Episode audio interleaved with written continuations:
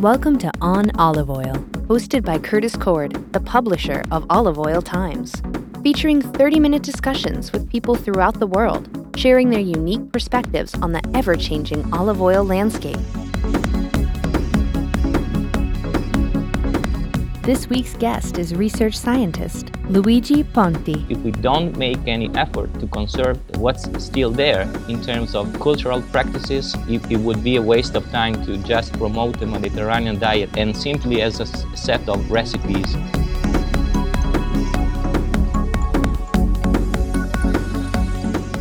Now, from New York City, here's Curtis Cord.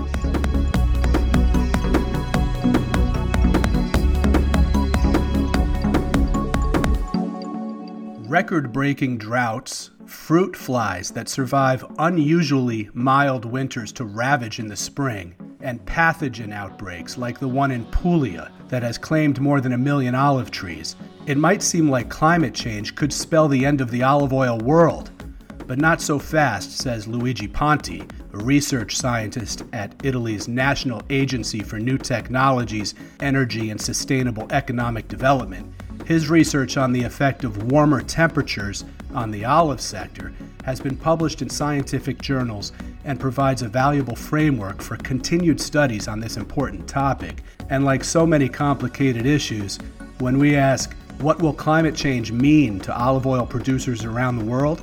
The short answer is, well, that depends. He joins us today from Rome. Luigi, welcome to On Olive Oil. Thank you. Your studies result from an international collaboration between ENEA, which is the Laboratory for Sustainability, Quality, and Safety of Agricultural Food Production based in Rome, CASAS Global NGO, and the University of California at Berkeley. And speaking of international collaborations, just last month, 196 countries finally approved after a series of failed attempts in recent years, an historic pact to slow the pace of climate change. Were you following the deliberations in Paris? Yes, I've been following what has been happening in Paris, and not just lately, but the whole debate that goes on around the UN Framework Convention on Climate Change and the series of reports that IPCC, the Intergovernmental Panel on Climate Change, has been putting together over the course of the last years. And they represent the consensus of the scientific community of what's going on in terms of climate change, both the physical scientific part, what the effects of it on our planet are, and the interaction with the human system and the natural systems.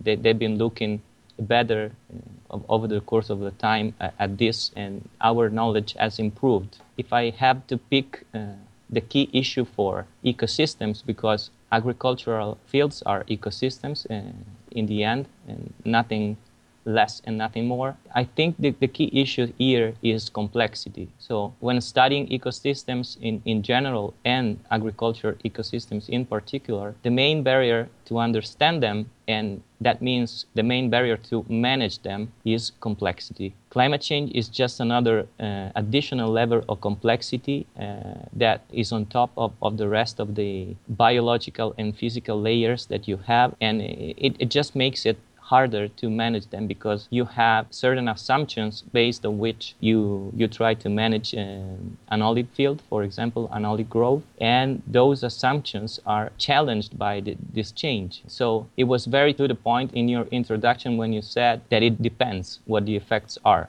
Of course, one of the results of such an accord is that it paves the way for innovation.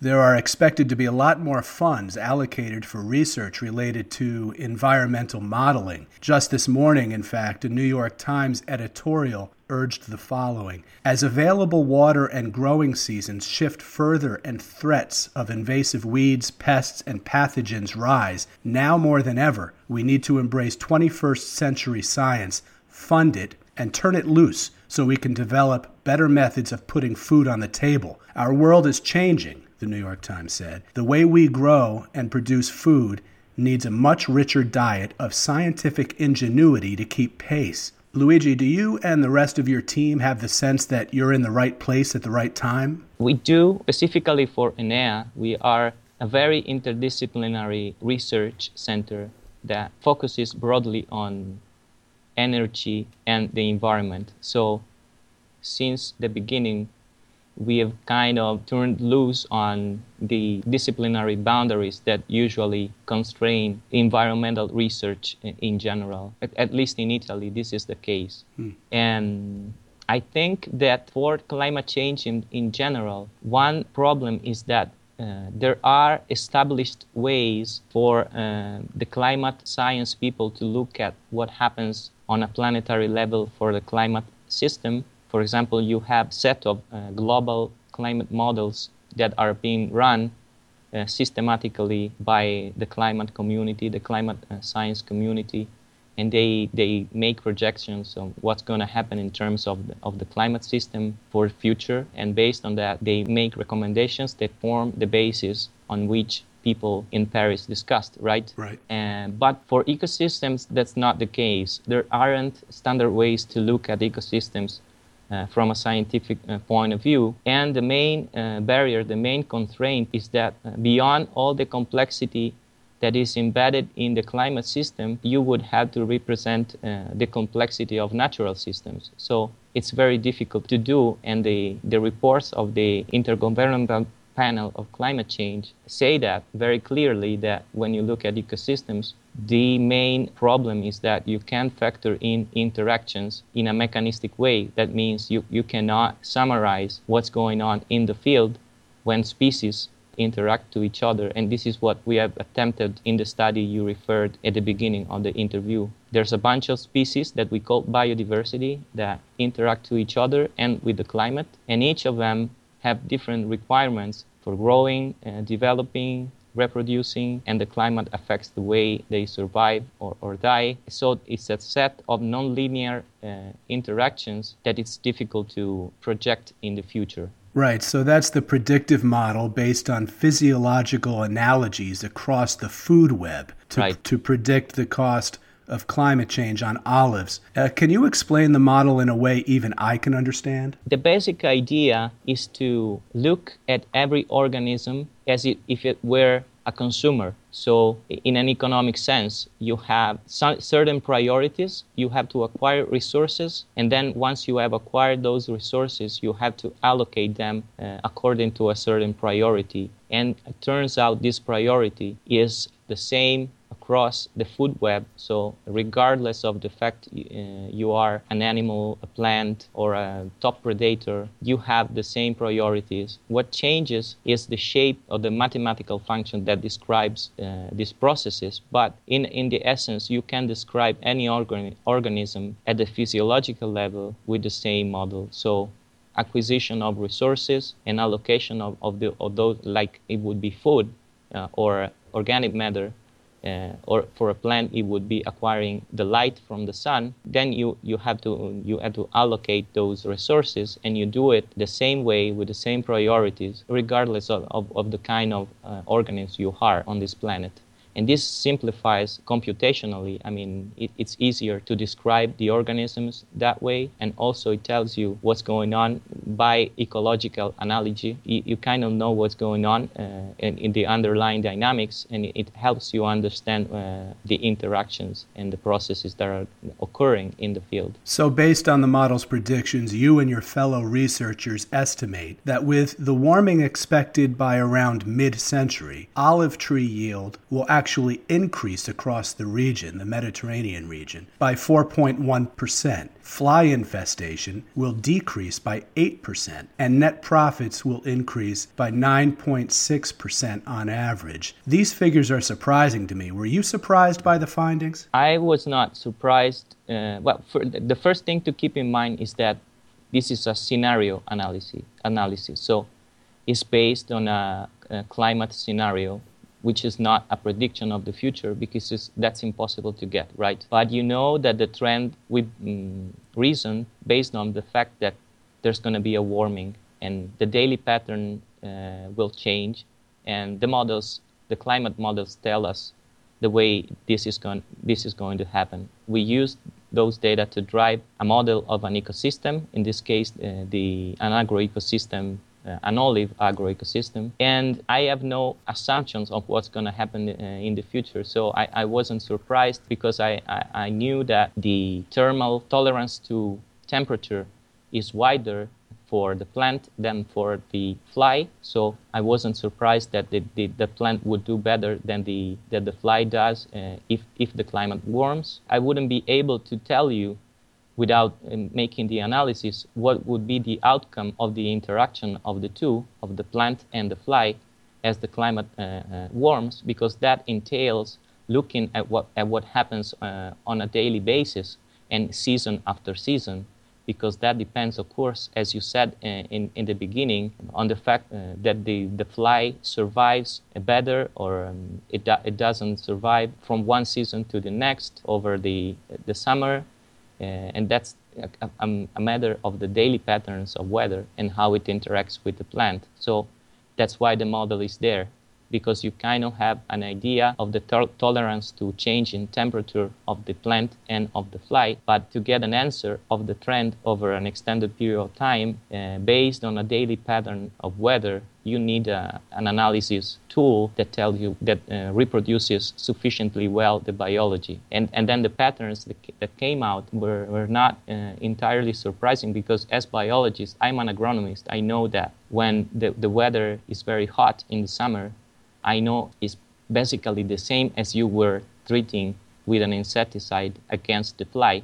So it has the same effect. It kills most of the population of the adults. So we know that. To see that the fly is not doing good in the southern part of the Mediterranean basin, prospectively, if climate warms, it was not surprising. Well, why would you think, as an agronomist, that your model would predict that the yield will increase as temperatures climb? That is a matter of a longer growing season. Both the plant and the fly work not on the basis of our regular time scale, which is made of days and hours and minutes, but they work on the basis of physiological time, so what we call day degrees. That means that when it's warm, the biology runs faster. When it's cold, the biology runs less fast, and it can arrest development at certain thresholds. So that's why you get a higher yield when it's warmer. And that, of course, has a threshold too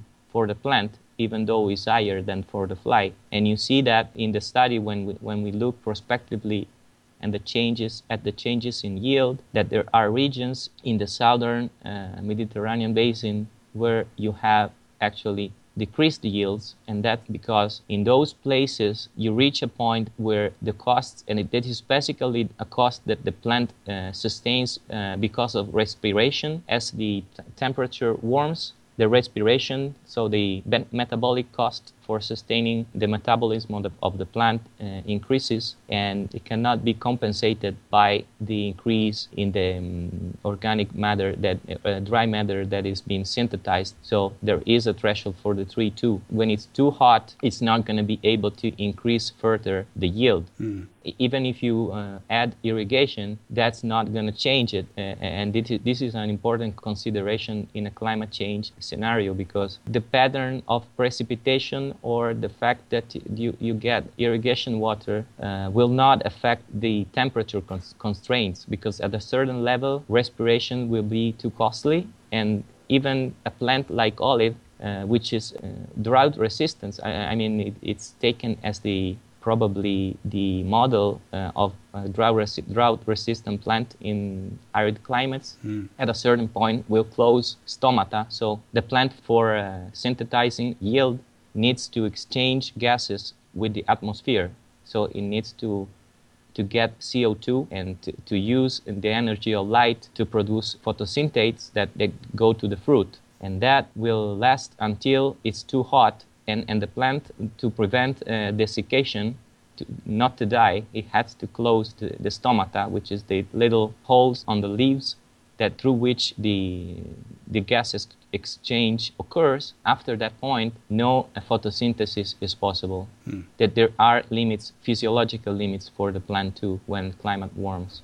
Your analysis also predicted that profitability of olive farms in North Africa, and we're talking about Morocco, Algeria, Tunisia, will increase by more than 40%. How is that possible? Is that from the extended growing period, like you said, and the inability of the olive fly to withstand hotter temperatures? It's a combination of the extension of the growing season for the olive and the fact that the pest, the olive fly, is gonna have a hard time. So in the bioeconomic model we built, you get a decrease in the cost for controlling olive fly, and at the same time you get increased yields, and that's why you get a higher profit in the end. And so this is the basic dynamics that drive the profit analysis that we made. That depending on the fact whether the climate pattern you get in the future favors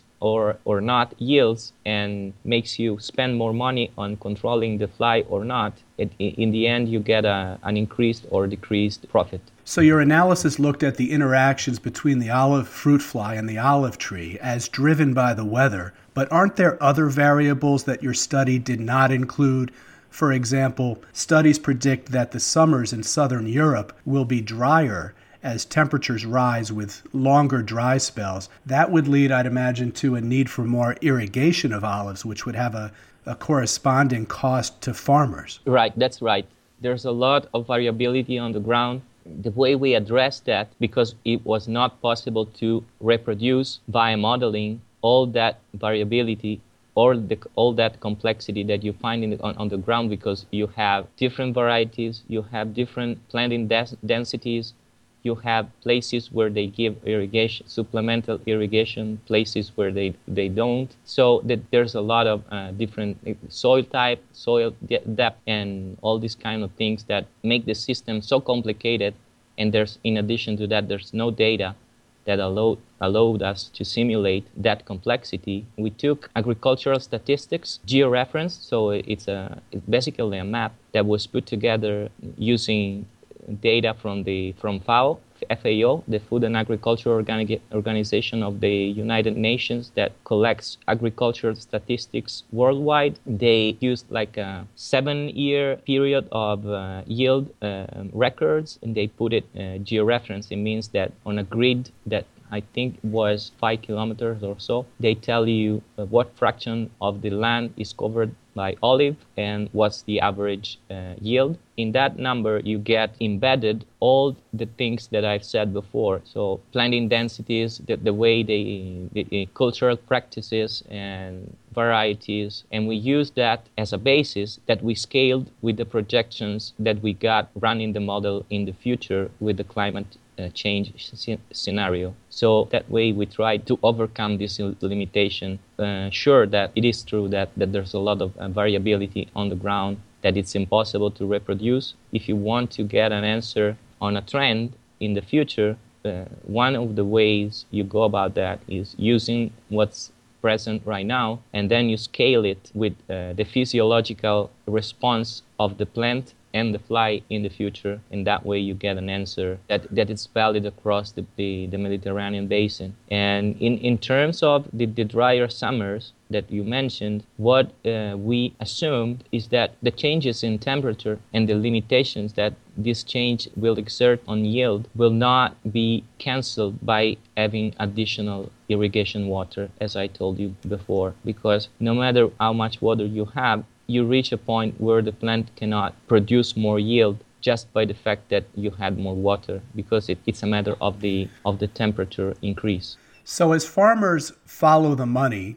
abandoning groves in some areas, you're concerned that those regions will be vulnerable to fires, erosion, and a loss of biodiversity. How does that happen? Yeah, the main problem with that is that even smaller changes in profit will be relevant in places that are already economically and environmentally marginal, because they kind of experience already a trend of abandonment. So people, if they find a better option, they do a different job because it's more rewarding. And those olive groves are also the ones that are more important in terms of environmental stewardship. So regardless of the fact that they're not very rewarding in terms of the profit the farmer make, they are very important environmentally in terms of preserving the soil and protecting biodiversity, because they're usually on steep land. When you abandon an olive grove, the vegetation that results and colonizes the land is more prone to fire because the vegetation is not longer managed. So these are the kind of problems that may occur. And this is also the reason why in Europe, especially, we have common agricultural policy that sustains those kind of farmers that are in marginal environments and implements ecologically friendly ways of practicing agriculture. We pay farmers for the services that they provide to the rest of the community because we know that the margins in terms of the market are kind of low, but we know they're very important environmentally and ecologically. We talk about climate change in a futuristic sense, it seems to me, but as you know, some olive farms have been passed down through countless generations within a family, and when we are looking at major changes in weather conditions by 2050 or 2060. We're talking about the very next generation. Some of the children already helping with a harvest will be facing these changed conditions before they know it. Which of these farmers, I wonder, will be the ones to walk away from the olive farm? I can see the olive industry, like so many others, consolidating as environmental pressures mount, so less smaller farms and production is much more centralized. I know you worry about the cultural impact and the loss of a way of life if that happens, because I previewed a chapter you wrote for a soon-to-be-published book titled Biocultural Diversity in Europe. Your chapter title is Preserving the Mediterranean Diet Through Holistic Strategies for the Conservation of Traditional Farming Systems. And there you wrote, the challenge in small to large farms is to reinstate social organization and collective strategies in farmer communities that make full use of holistic knowledge about food systems. So what are some examples of changes you might see communities adopt, armed with data from the analyses you and your team are conducting? What happens is that at a certain point, once you know that the more environmentally important farms will suffer first from climate change, they're also the most vulnerable. There has to be political action to address that. That can also come from organization of farmers, but it will not come from the market alone. We have to realize that there are things that will not occur just because they're driven by market forces. There are things that are not appreciated, like externalities, ecosystem services that agriculture provides, the conservation value of agriculture that are not currently appreciated by the market, and so there's not a price tag on that.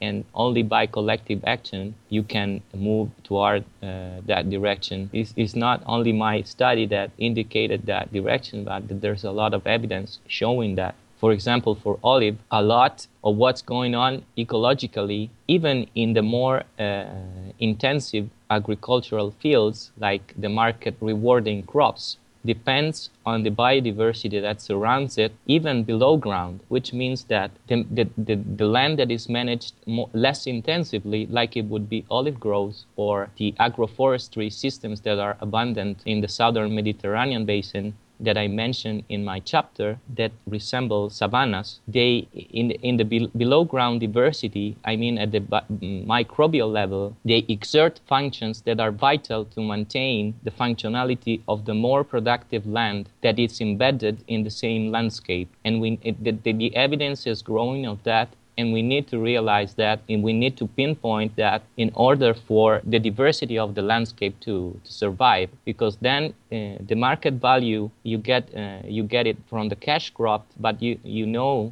can get that yield because it's embedded in an agricultural landscape that features different elements. Many of these elements are not rewarding in terms of the market, but are vital in terms of the functionality of the ecosystem. One of these elements is probably olive, and there is one thing that I say in the paper about the that has been shown in a couple of papers, that below-ground biodiversity is as important and as the above-ground biodiversity in terms of the productivity and maintaining the productivity and increasing the resilience of ecosystems and entire landscape to climate change. So one thing that is important to keep in mind is that when we think of agriculture and climate change, we think of landscapes. We have to think of relationships between the above ground and below ground biodiversity that they interact using the plant as a connector. When you want to do something useful in terms of climate change, especially useful that is useful for farmers, you have to build in resiliency in the system. And you do that by increasing also the below-ground biodiversity, and that, of course, by diversifying the landscape, and that, of course, by keeping in the landscape key elements like traditional perennial farming systems like olive, for example, in the Mediterranean, which is even like isolated trees or small groves still resist throughout the Mediterranean. So it's like a fabric that unites all the landscape of the Mediterranean and has a probably an ecological function that we still have to uncover, but the first evidence is coming up and it's kind of clear what is the pattern. Olive grove systems in the Mediterranean basin were developed over the course of centuries in an interaction of people, the land system and the climate, to resist a certain kind of pattern that is probably already learned to deal with drought in the past, because that's embedded in the Mediterranean climate, that it rains very sparsely and every couple of years, probably, if you're lucky. So they're already doing that in the field. What they did, they made something that is very ecologically sensible. So if you look at the ecological literature, you see that to build a sustainable agricultural system, you need to reproduce certain elements of the natural vegetation. Usually, your first and better bet would be to look at the primary natural vegetation, the secondary natural vegetation, which is what regrows after you cut down the primary forest, which probably in the Mediterranean doesn't exist anymore unless you go to some remote place, but it's very rare to encounter the primitive vegetation that was here. It's a landscape in a region that has experienced very deep interaction with the human system. So the olive tree, you also find it in the secondary forest in the Mediterranean basin. So it's a natural system if you look at it closely, because it's what you find also in the forest that is next to the cultivated field in the end. It makes ecological sense to have it there. The kind of fertility that develops in the soil after centuries of having olive groves there, it's very different than if you plant an olive tree today. Making meaningful changes require forward-thinking community planners and politicians. In my country, we can't even stop people from buying assault rifles over the internet.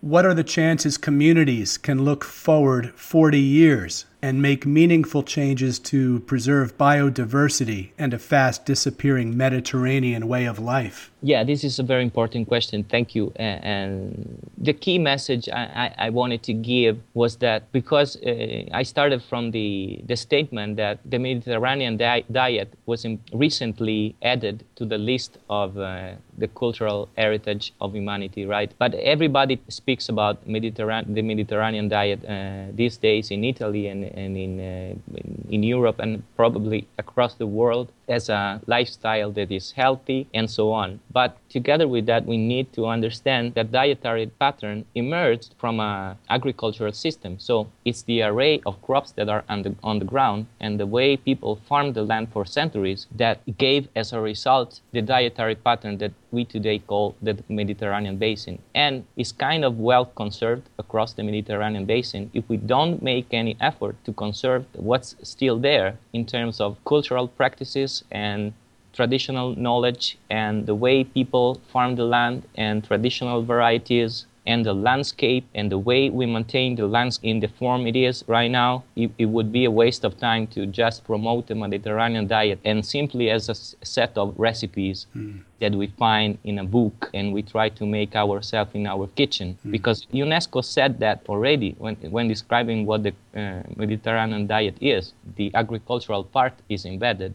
But yes, it's embedded, but it's disappearing, and we have to make efforts to conserve that. And that's why I mentioned in the chapter a very important FAO initiative that is called Globally Ingenious Agricultural Heritage Systems. That is sort of what UNESCO does, but agriculturally, that they try to select across the world agricultural systems that are run by local people that are irreproducible, which means that if they go away, it will take another, say, 1,000 years to redevelop the level of knowledge and management that they currently have. And this is partly, at least partly too, for olive groves in the Mediterranean basin, I think. Luigi Ponti is a research scientist for the National Agency for New Technologies, Energy and Sustainable Economic Development in Rome, Italy. Luigi, thank you for an interesting discussion today. You're welcome. Thank you for the interview, and nice to talk to you, Curtis. On Olive Oil is produced in New York by Olive Oil Times, the world's leading olive oil publication. To listen to past episodes, visit onoliveoil.com.